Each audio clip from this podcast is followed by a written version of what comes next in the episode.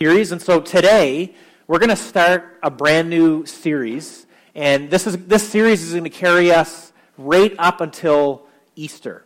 And the series, the title of it is just, it's spiritual formation.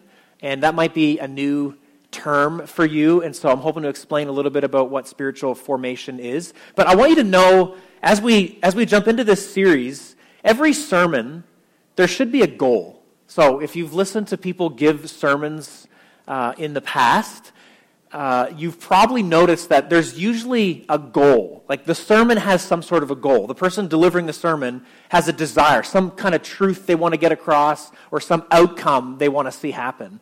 And I just want to tell you right from the start the goal of this whole series. Okay, so the, this series is going to take us to Easter, and the desire in my heart and in our heart as a church is that we would be a community of people that love Jesus with all of our heart.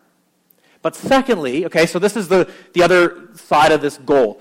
Uh, growing up, I heard a lot about loving Jesus and how important that is. But then, like, the question that comes to my mind, I'm a very practical person, is well, what does that actually look like when I'm living my life? Like when I'm studying at school, when I'm with my friends, when I'm trying to pay bills. Um, now I'm a dad, I've got six kids. Like, like, what does it actually look like in real life to love Jesus? I mean, I know, like, the idea is true, and if you're a follower of Jesus today, you probably go, yes, we're supposed to love Jesus, right? Like, that's kind of uh, common knowledge. But what does it actually look like to love Jesus in a practical way? And my goal, the desire of this, is that we'll come out of this with some practical steps of what it looks like to actually love Jesus. And I'm convinced that loving Jesus and serving him, it's not, it's not something that's set apart for like these spiritual elites. It's for moms and it's for dads and it's for uncles and it's for people who play chess and it's for people who don't know what chess is and it's for people who have jobs and it's for people who don't have jobs. Like it's for everyone. And, and I really believe that it is the desire of, uh, in the heart of God that, that we, his followers, would know what it looks like to follow him in very practical ways. And, and this is my prayer. And I've been praying more. I've been challenged. This past fall, I was really challenged to spend more time praying for us as a congregation and for, for you by name. And, and the, the prayer that I, I find myself praying for people when, when your names come to my mind is, is this Lord, I pray for an ever increasing sense of your presence and an increased ability to hear your voice. So if I'm praying for you, if your name is the name that I'm praying for on whatever particular day, that's my prayer. My prayer would be, Lord, I pray for Stephanie that she would have an ever increasing sense of your presence and an increased ability to hear your voice. That's, that is the desire um, in my heart, but I also believe it's the desire of God's heart for his people, that we would just be aware of his presence, but then we'd also have this like increased ability to actually hear what he's saying right? Like, so it's not just this like idea that like you, you hear, you know, we, we all know we're supposed to hear God's voice, but we would become confident that we're hearing his voice and then doing the things that he says. Like that is so vital and so important. And so uh, today I'm just going to introduce this series, the, the, this, this topic of spiritual formation.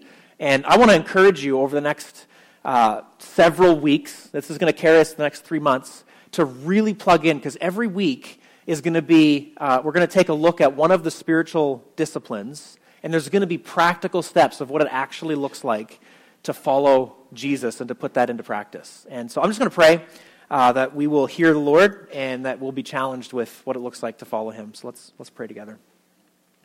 Lord, uh, I just want to thank you for every single person that is here today. Um, and I just pray, Lord, that over the next few months, that we would have an ever increasing sense of your presence, and that you would give us an increased ability to hear your voice, and that we would learn practical ways to actually practice our faith. Things that, that make sense for us that live busy lives, for us that face multiple challenges in a day, that we would learn what it looks like to serve you in practical ways, and that our relationship with you would become the most important relationship in our life. And Lord, for those that are, that are here, that are tuning in, that uh, are not followers of you, I just pray, Jesus, that they would sense your presence and feel uh, drawn into this relationship with you that you've made available to everybody who breathes oxygen. And so, Lord, would you be at work in ways that we can't possibly uh, do in our own strength? In Jesus' name, amen. So I want to start by telling you two stories that set this up, that set up this, this conversation that we're going to have about spiritual formation.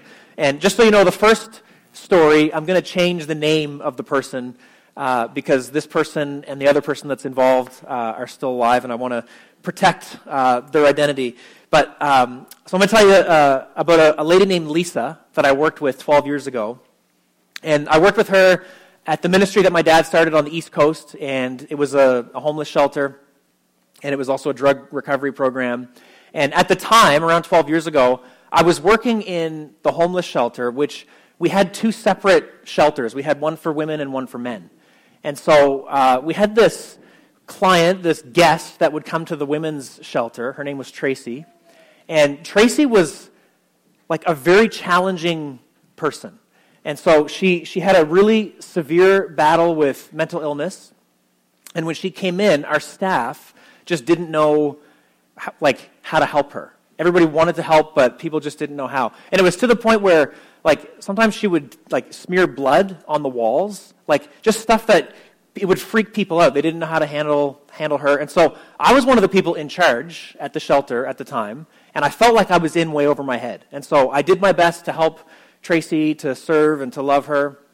And one of the people on our, our staff team, Lisa, she had this like vibrant relationship with Jesus. Like, you ever get around somebody where, where they, like, when they talk about Jesus, there's just like, you get this feeling that they know him? Like, you can almost see it. Like, you can see a glow and you can see a light in them. This, that, was, that was Lisa. Lisa had this, like, presence about her where you could just see it was like tangible. Her love for Jesus was, was something palpable. You could feel it, you could sense it, you could see it. And, and Lisa started to develop a relationship with Tracy. And after a couple weeks, she started bringing Tracy to her house uh, for like meals, and she'd have her over there and hang out with her and spend time with her. And then eventually, her and her husband invited Tracy to even spend the night at her house. And so you got to remember, this, this Tracy girl was somebody that nobody knew like how to deal with her. Everybody was intimidated, kind of overwhelmed, not sure how to, and people were freaked out. Some of the other guests that stayed in the shelter were freaked out by Tracy, didn't know how to, how to deal with like what they were seeing. And, and Lisa just like had this incredible love for her and took her under her wing. And over the course of a few months, I watched Tracy transform.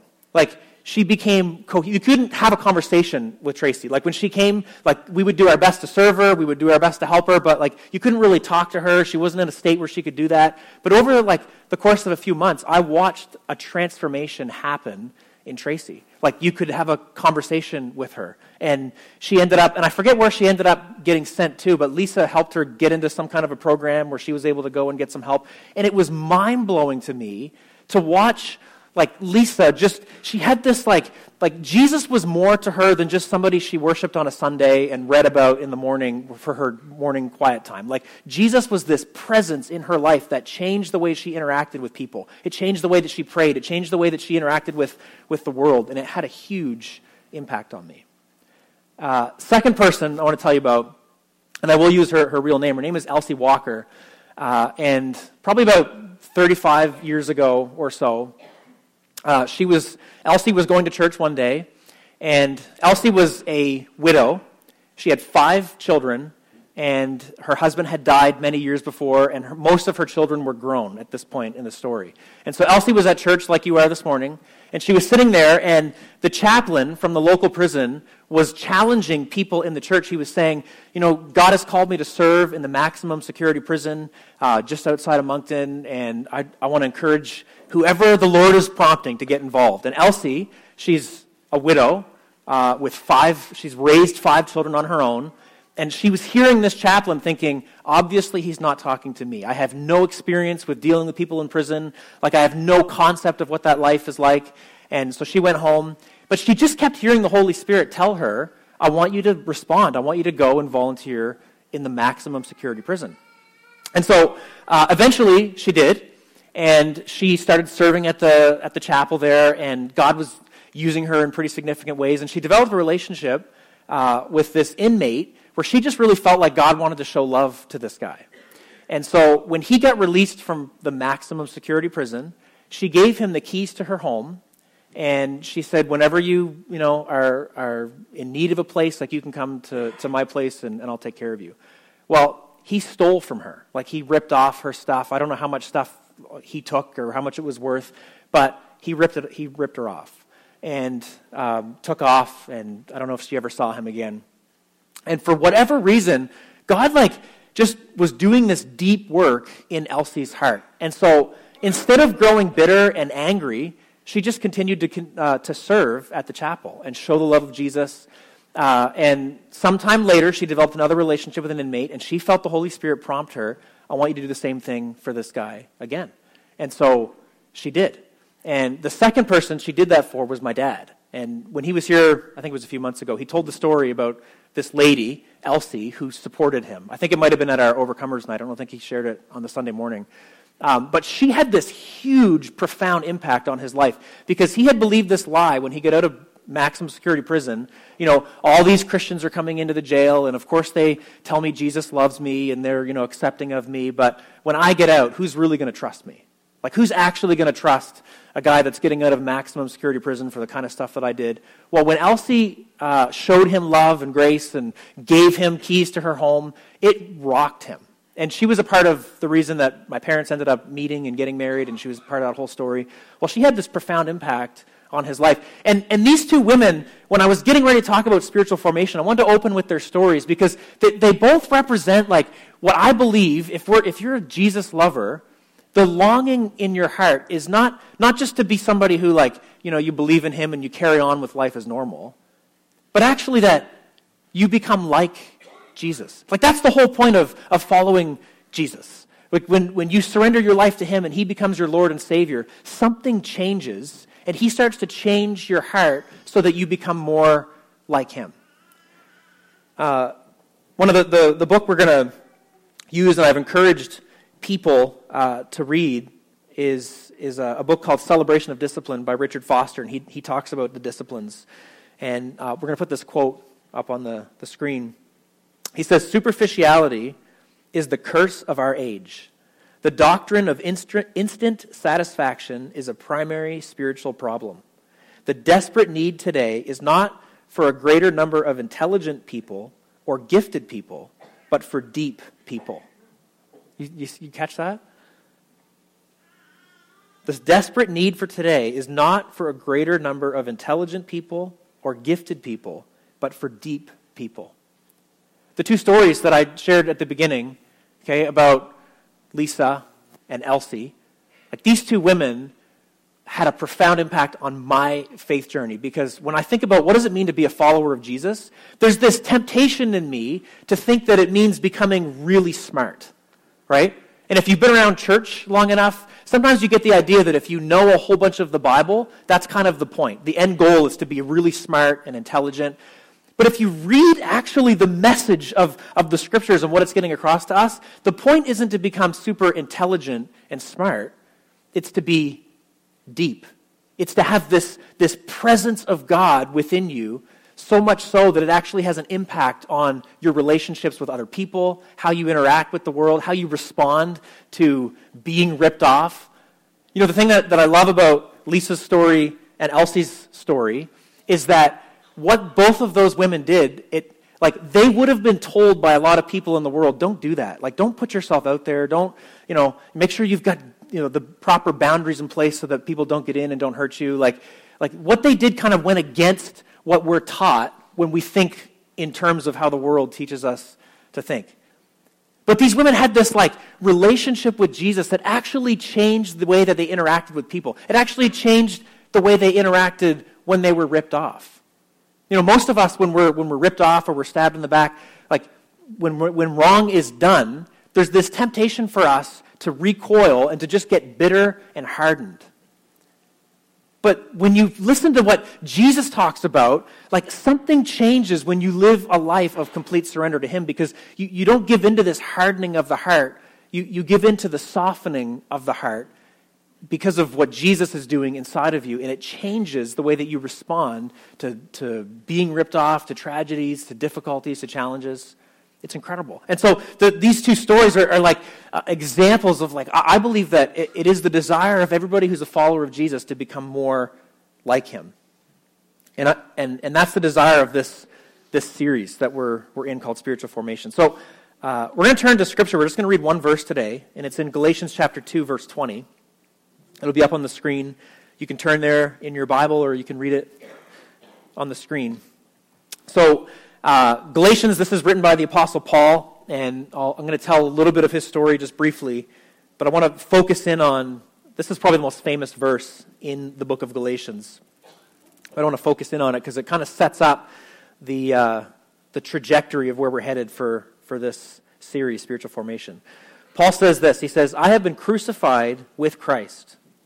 It is no longer I who live, but Christ who lives in me. And the life I now live in the flesh, I live by faith in the Son of God. I have been crucified with Christ. It is no longer I who live, but Christ who lives in me. And the life I now live in the flesh, I live by faith in the Son of God who loved me and gave himself for me. So this is, this is Paul's testimony and, and you have to know that the book of Galatians is a very angry version of the Apostle Paul. Of all of the books that Paul wrote, and he wrote uh, multiple letters in the New Testament, okay, 13 letters. Uh, of all of the books that he wrote, Galatians by far is the angriest. He's really angry. And the reason why is because the people he's writing to in, in Galatia, they had experienced the gospel. Like, they had been told about Jesus and they, they were told this gospel message. They were told, if you put your faith in Jesus, he will come in and live inside of you, and he will transform you from the inside out. You don't have to worry about trying to be a moral person. You don't have to worry about trying to follow the law. Like when Jesus comes inside of you and you surrender to him, he will come in. He'll live inside of you. He'll change the way that you think. He'll change the way that you react. Like he'll do the work inside of you if you just trust and surrender to him. That's what the Galatians were told, and they accepted it. But then these false teachers came in after Paul and they started telling people, well, if you really want to follow Jesus well, you got to be more intellectual and smart, and you, you've got to have the laws, all of the laws of the Old Testament, you've got to have them memorized, and you've got to do those laws. And you've got to do all the things that the Old Testament says to the letter, and, and if you don't, you're out, you're done. And, and they started trying to like convince the Galatians to go back to law. And Paul is angry because he's saying, What have you? He, at one point in there, he says, Oh, foolish Galatians. Like he's angry. He's saying, Why are you turning back to, to moralism? Why are you trying back to trying to turning back to do things in your own strength? When when you've been believe, you've believed the message of the gospel that Jesus will come and live on the inside of you and he'll change your heart. You don't have to try in your own strength to follow the law. When God changes your heart, you'll do it because of a love for him. Not going to because of not out of guilt or shame or because somebody else is trying to force you. It's going to happen because God has radically changed your heart. And so he's angry and he's, and he's rebuking them. And he, uh, in, in the verse that we're focusing on, he's saying, uh, and let me just read it one more time. He says, I've been crucified with Christ. It is no longer I who live, but Christ who lives in me. And the life I now live, I live in the flesh. I live by faith in the Son of God who loved me and gave himself for me. So it's no longer I who live, but Christ who lives in me. And, and here's the question I want to ask you and I this morning as, as a church, as a community of people here in Thunder Bay. Can, can you read that sentence? And is that sentence your testimony? That's really what Paul is getting at with the people in Galatia. He's, he's sharing with them, this is my experience now because of Jesus. And his desire for those people is that it would become their experience, that, that they would also be able to say, I have been crucified with Christ. It's no longer I who live, but Christ who lives in me. And so the question that I have for us as we think about spiritual formation is can you, it, is that sentence your testimony? Like, are you able to say that with conviction? Here's what I know about uh, when Paul wrote this. When Paul wrote Galatians, do, do you think, and I'm looking for an answer, do you think he was alive or dead? alive, right? Like he, he didn't write this from the grave, right? Like it's not like he wrote this after he was with Jesus in heaven and then sent the letter back to earth, right? Like he was alive when he wrote this. And so what that says is that Paul is giving us an example of what it looks like to actually live our lives for Jesus in the here and now. He, he wrote this letter, specifically this, these couple sentences, he wrote it while he was alive. And so, my question for, for us, when I read this, I go, Lord, can, can I live that way? And the answer, by the way, is in my own strength, absolutely not. And, that, and Paul would agree. But you've got to catch what Paul is saying here. He's saying, The life I now live in the flesh, I live by faith in the Son of God. So as we, as followers of Jesus, as we surrender to Jesus and he becomes not just our Savior, but our Lord, and we live by faith in him, he starts to change our hearts and our minds, and he changes us from the inside out. And those stories that I told at the beginning about Lisa and Elsie, like we get to experience the Jesus life in us. And, and we get to experience the Jesus life in us in the here and now. And so I want to give you just a bit of an overview of where we're headed uh, over the next few months. So the, uh, and I've encouraged people, there's a slide up here, and you don't have to, to buy the book, and I don't recommend books a whole lot, but I, in the email um, the last couple weeks, I've sent out a link to this, and uh, it's called Celebration of Discipline. Uh, when I was in Bible school, this was a book we had to read for our spiritual formation class, and it was really impactful to me back then. And I'm currently doing some more studies. I'm doing some master's studies. And so um, for those studies in seminary, we have to do spiritual formation again. And this was a book that we had to read again. And I got to this and was like, it wasn't one of those experiences for me where I go, oh, I got it, like I've already read that, I have to read it again.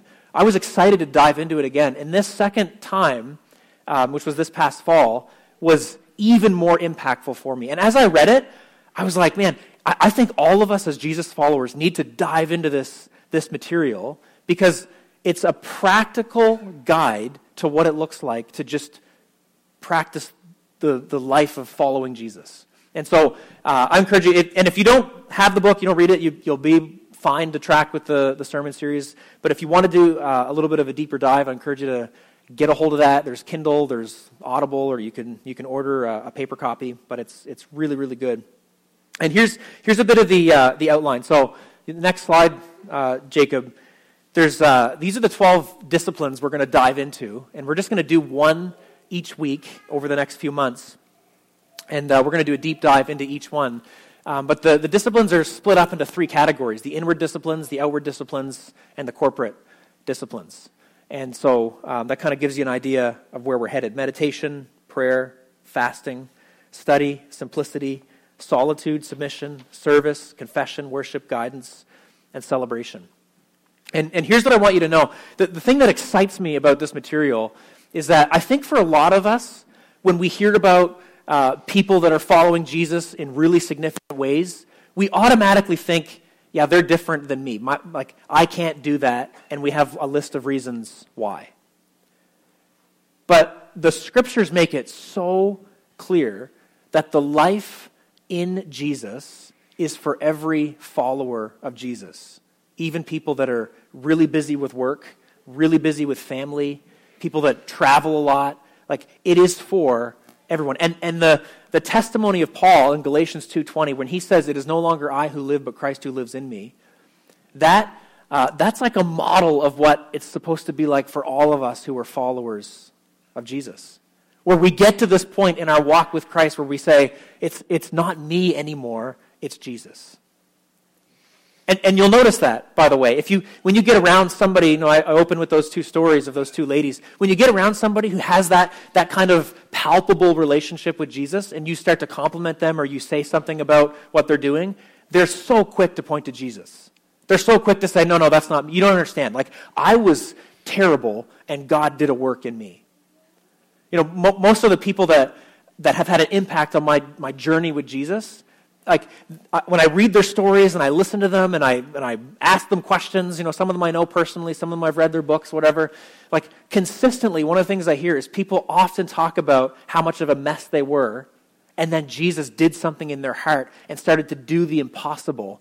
And, and then there was a change that happened that they couldn't take credit for. And I believe that that, that, that possibility, that uh, hope, is for all of us. And so uh, I want to differentiate, and this isn't going to be on the screen, but just as we think about this, I want to differentiate between salvation and sanctification.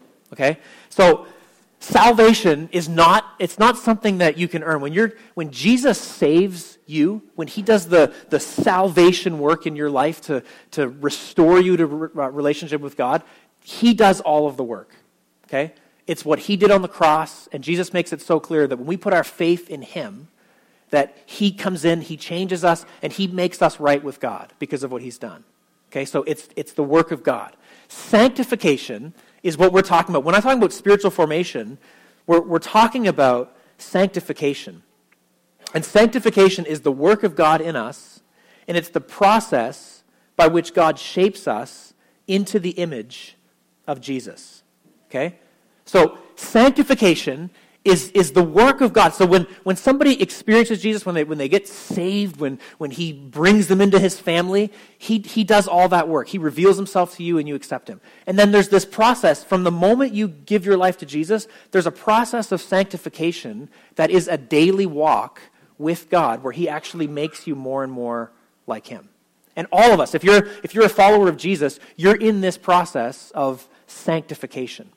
And you know, as a, as a follower of Jesus, I've always struggled. I've, like the question that I have often is, well, how much of this like sanctification work is God and how much of it is me? Like that, that's a struggle for me. I'm like, so it, all the change that happens, is that like, is it God that does that? Or, or is there a role for me to play in this sanctification process?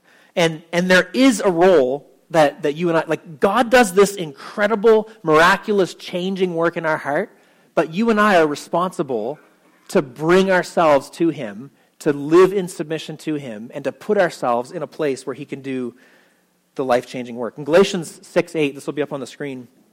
So, a few chapters later in the book of Galatians, Paul says, For the one who sows to his own flesh will from the flesh reap corruption, but the one who sows to the Spirit will from the Spirit reap eternal life.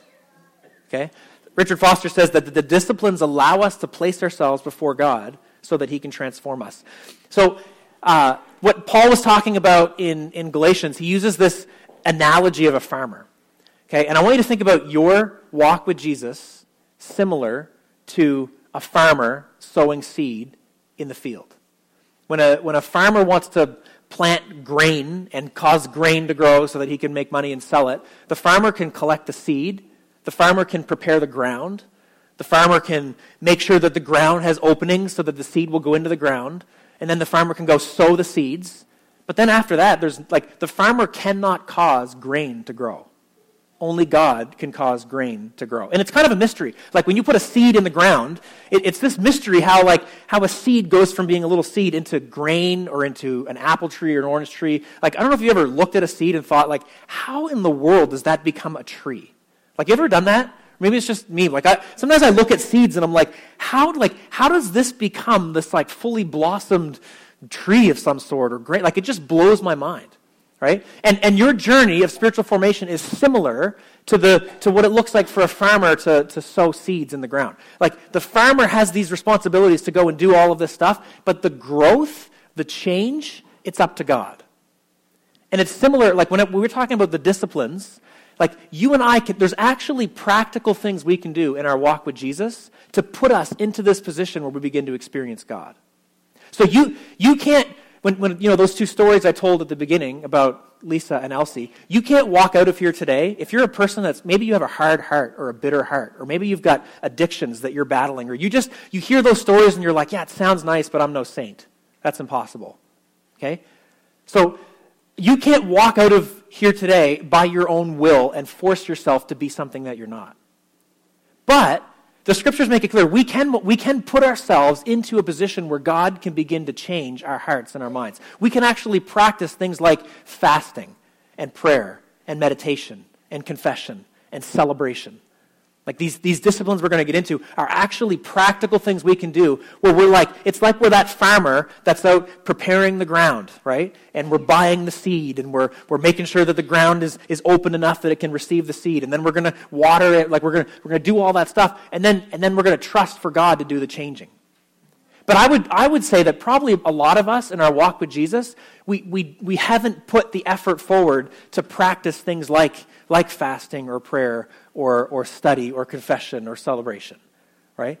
Maybe for a lot of us, like we go to church and we try to read our Bible once in a while, and then we're just not getting to where we want to go as far as like experiencing the heart change.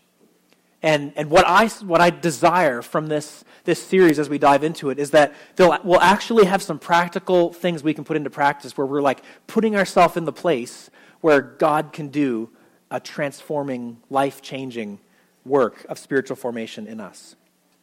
I'm going to give, uh, I had two examples, but I'll just, I'll just give one. And I've, I've used this before because it's, it's something that I experienced here. Um, and Donna and Dennis aren't here this morning, but I've asked them for permission to share this.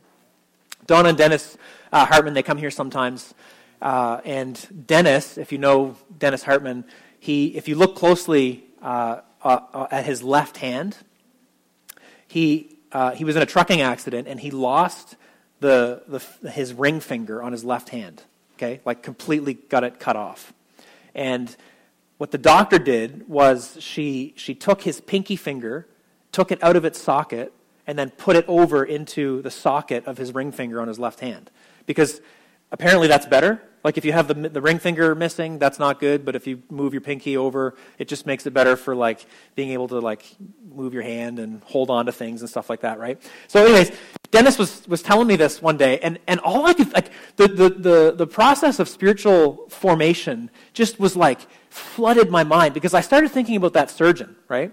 So the surgeon who did that, like she went to work that day, and she took somebody's pinky out of its socket and she moved it over to the other socket on like beside it so that this guy would have more mobility and an easier life. And I got thinking about the surgeon. Like, at what point did she decide she wanted to be a surgeon? It was probably in high school or like just after where she started thinking she wanted to be a doctor. And and if you would have asked her when she was in grade 11 if she could go in to work and, and like take somebody's pinky out of its socket and put it over into the other socket, she'd have been like, no, right? And if you were the one that needed that surgery, would you trust somebody in grade 11 to like take the pinky out, like if they didn't have the training, right? And so I thought, like, I was thinking about the process she went through. It took years for her to get to the point where she was able to do that really complex surgery. And, and it's probably, as far as surgeries go, moving a pinky over to the next socket isn't one of the most complex surgeries that there is, right? So for certain, that's probably one that, you know, it's, it's like kind of middle of the road. It's not like a super complex or crazy one. But it would have taken years to get to that, that process. And I was like, and it really encouraged me in my walk with Jesus because I, I hear stories like the ones I told you at the start of this uh, sermon about people like Lisa um, and Elsie. And I hear those stories and I go like, that just feels so far away. Like, do, do you get that? Like, Maybe, maybe for you, uh, there's a battle in your life, like it's a severe battle with an addiction. Or maybe there's just some things going on in your family where you just, you can't get past the rage or the bitterness or the anger in your heart. Or maybe it's a severe battle with just hopelessness and de- de- despair and depression.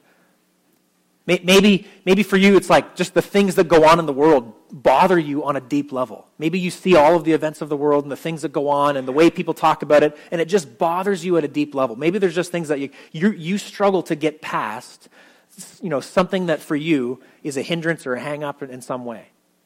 And so you hear a story like the one that I, I, shared at the beginning, or you see somebody who lives a life for Jesus in a way that you go, man, that's incredible, and you just think, I could never get there. And you know what? In those moments, I, I really believe the enemy of our soul lies to us and says, well, you're, you couldn't get there. Your life is different. You're, you're too weak. Your situation is different. It's too challenging. But you know that the, the, the Lord of our souls, Jesus, his voice is different. His voice speaks hope and truth and life. And Jesus came to, to not only save us, but to actually change our lives in the here and now. And I believe that there are steps that you and I can take that, that we take our faith and we say, I'm not just going to have this like faith that I kind of like believe in my head and it doesn't have any impact on the way that I live, but I'm actually going to put it into practice. And that's what these disciplines are. It's like saying, I'm going to, you know what? Like when, when I commit to, to spending time in prayer or to studying or to confession or to celebration or to meditation, like I'm going to take a few minutes every day and I'm actually going to put these disciplines to practice like a farmer sowing seed, and then I'm just going to trust God to do something amazing with it. Right? And if you're not a farmer, maybe that doesn't make as much sense to you, but just think about uh, uh, the, the job of a farmer every year that has to go out and sow seed, and then they go and they sit in their house and they're like, man, I hope that grows, because that's the only way I'm going to be able to pay my bills and take care of my family and do all the stuff. Like they can do all the, you know, the prep work and, and, and getting ready, but they can't cause a seed to grow. They have to trust the elements. Ultimately, they have to trust God. And it's the same principle in our walk with Jesus. There is something that's required from us. God does the heavy lifting. God does the supernatural work. He changes your heart in ways you can't possibly do. But He does require from us to take some steps, to actually put it into practice, to actually say, you know what, Lord, I'm going to take, and maybe for you it's like, 10 minutes a day, God, I'm going to I'm going to invest into, into prayer or to meditation or, or whatever it is. And I'm just going to like put myself before you, and then I'm going to trust you to do in my heart what I can't do on my own. I'm not saying today, I'm not asking you to walk out and, and do the impossible, whatever that hindrance is for you, whatever that challenge, whatever that obstacle. I'm not saying you go out and fix that. But my encouragement is that we as a community would say yes to, to Jesus and start to put our faith to practice, and then to trust God to do the life changing work. This, this is a, another quote. I think it's the next one up there, Jacob. We need not be well advanced in matters of theology to practice the disciplines. Recent converts, for that matter, people who've yet to turn their lives over to Jesus Christ, can and should practice them. The primary requirement is a longing after God. And so, my question as we end today's sermon and then launch into this series is do you have a longing after God? Like, is there something in you that you go, like, God, I just, I want what you have for me? Like, maybe, you, you hear those stories that I shared at the beginning, you go, like, God, I actually want to be the person you've created me to be. I don't want to be a person who gives into bitterness. I don't want to be a person who gives into laziness. I don't want to be a person who gives into a lack of faith. I, like, I want to be somebody who, when I pray, there's this vibrancy. Like, do you, do you have that longing in your heart where you're like, you, you want to pray and know that God hears you with like more than just like you believe it because you're supposed to believe it, because you just know it in the depths of your being? Like, do you long to have that kind of prayer relationship with God? Because the scriptures say that that's possible. Like when Paul said in Galatians 2:20, it's no longer I who live but Christ who lives in me. Paul was telling his story because Paul, he was a moralist. He was this Pharisee. He was like steeped in, in the religion of, of, of the Jewish laws, and, and he, he had experienced this deadness. Like for him, it was mechanical. It was just, there wasn't anything to it. And then something, he died, and Christ came to life in him, and his life was transformed. And he went from being angry and bitter and controlling to loving and filled with grace and mercy and peace. Like something changed. And, and so when you hear that, like, is there a longing in you where you're like, yes, that's the, like, I want that kind of vibrant relationship with God. I want to know that when I'm praying, He hears me. I want to see answers to those prayers. I want to, I want to sense uh, the presence of Jesus with me in and through the day. If that longing is there, then I would encourage you to, to uh, take steps towards God in practical ways in your life. In the next 12 weeks, uh, in the email every week, I'm going to send, like in the blurb uh, called Be a Berean, I always send out a little prep for what's coming up that following Sunday. And I'm going to encourage us with each of these 12 disciplines over the next 12 weeks to actually just practice them. And it could be a commitment of 10 minutes a day. So next week, uh, we're going to dive into meditation. And then we're going to dive into prayer and, and, and study, and we'll get to confession and celebration, all of them. And I just want to encourage you over these next 12 weeks, if this isn't something you've done, to just take a, a, a small portion of your day and to spend it with God and to experience um, these disciplines. But as you're doing it, think of yourself like this farmer that's like sowing the seed, where you're like, you, you have no control over whether or not that seed grows up and becomes something beautiful. But you still have to do the work of sowing the seed and prepping the ground. And, and so, just in your own life, look at it. Look at these next few weeks as like this farmer that's like prepping the ground and sowing the seed. Like, God, I'm going to put myself into this position before you, and then I'm going to trust you to do what I can't do on my own. And so uh, this I'm going to invite the team to come up. Uh, that is Matthew and Justin today. It's our, and uh, I'm going to close with a prayer. I'm just going to read it slow, and you don't have to say this one out loud. Um, but I just want to encourage you if if you want to pray this with me, i will I'll say it slowly, and you can just pray along in your seat uh, under your breath. And this is just a prayer, and it's Old English, by the way, because it was written a couple hundred years ago. Uh, I thought about changing it into current modern day, but I was like, I'll just keep it this way. There's a real power to it. But it's basically a prayer of saying, God, I want your will, not mine.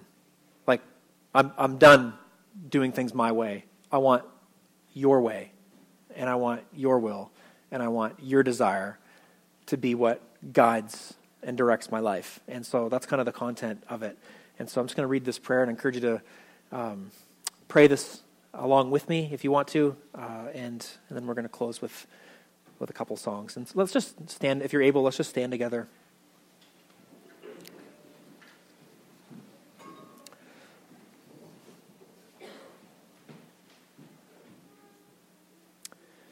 I am no longer my own, but thine. Put me to what. Yeah, we let's just say it out loud together. We'll do that. All right. I am no longer my own, but thine. Put me to what thou wilt. Rank me with whom thou wilt. Put me to doing. Put me to suffering. Let me be employed by thee, or laid aside for thee, exalted for thee, or brought low for thee. Let me be full let me be empty. Let me have all things, let me have nothing. I freely and heartily yield all things to thy pleasure and disposal. And now, O glorious and blessed God, Father, Son, and Holy Spirit, thou art mine, and I am thine. So be it. And the covenant which I have made on earth, let it be ratified in heaven. Amen.